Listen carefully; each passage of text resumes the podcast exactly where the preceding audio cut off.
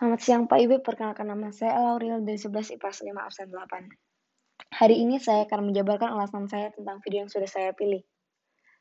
Video yang saya yang saya pilih ini sangat mengharukan, karena seorang pianis yang bernama Naboyuki Suji, korban dari gempa bumi dan tsunami, pada tanggal 11 Maret 2011, memainkan piano dengan sangat baik.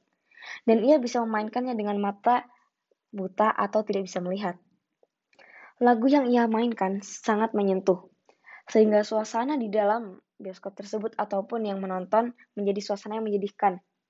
Ia pun memainkan lagu tersebut dengan meneteskan air mata, di mana menambahkan simpati para penonton terhadap dia.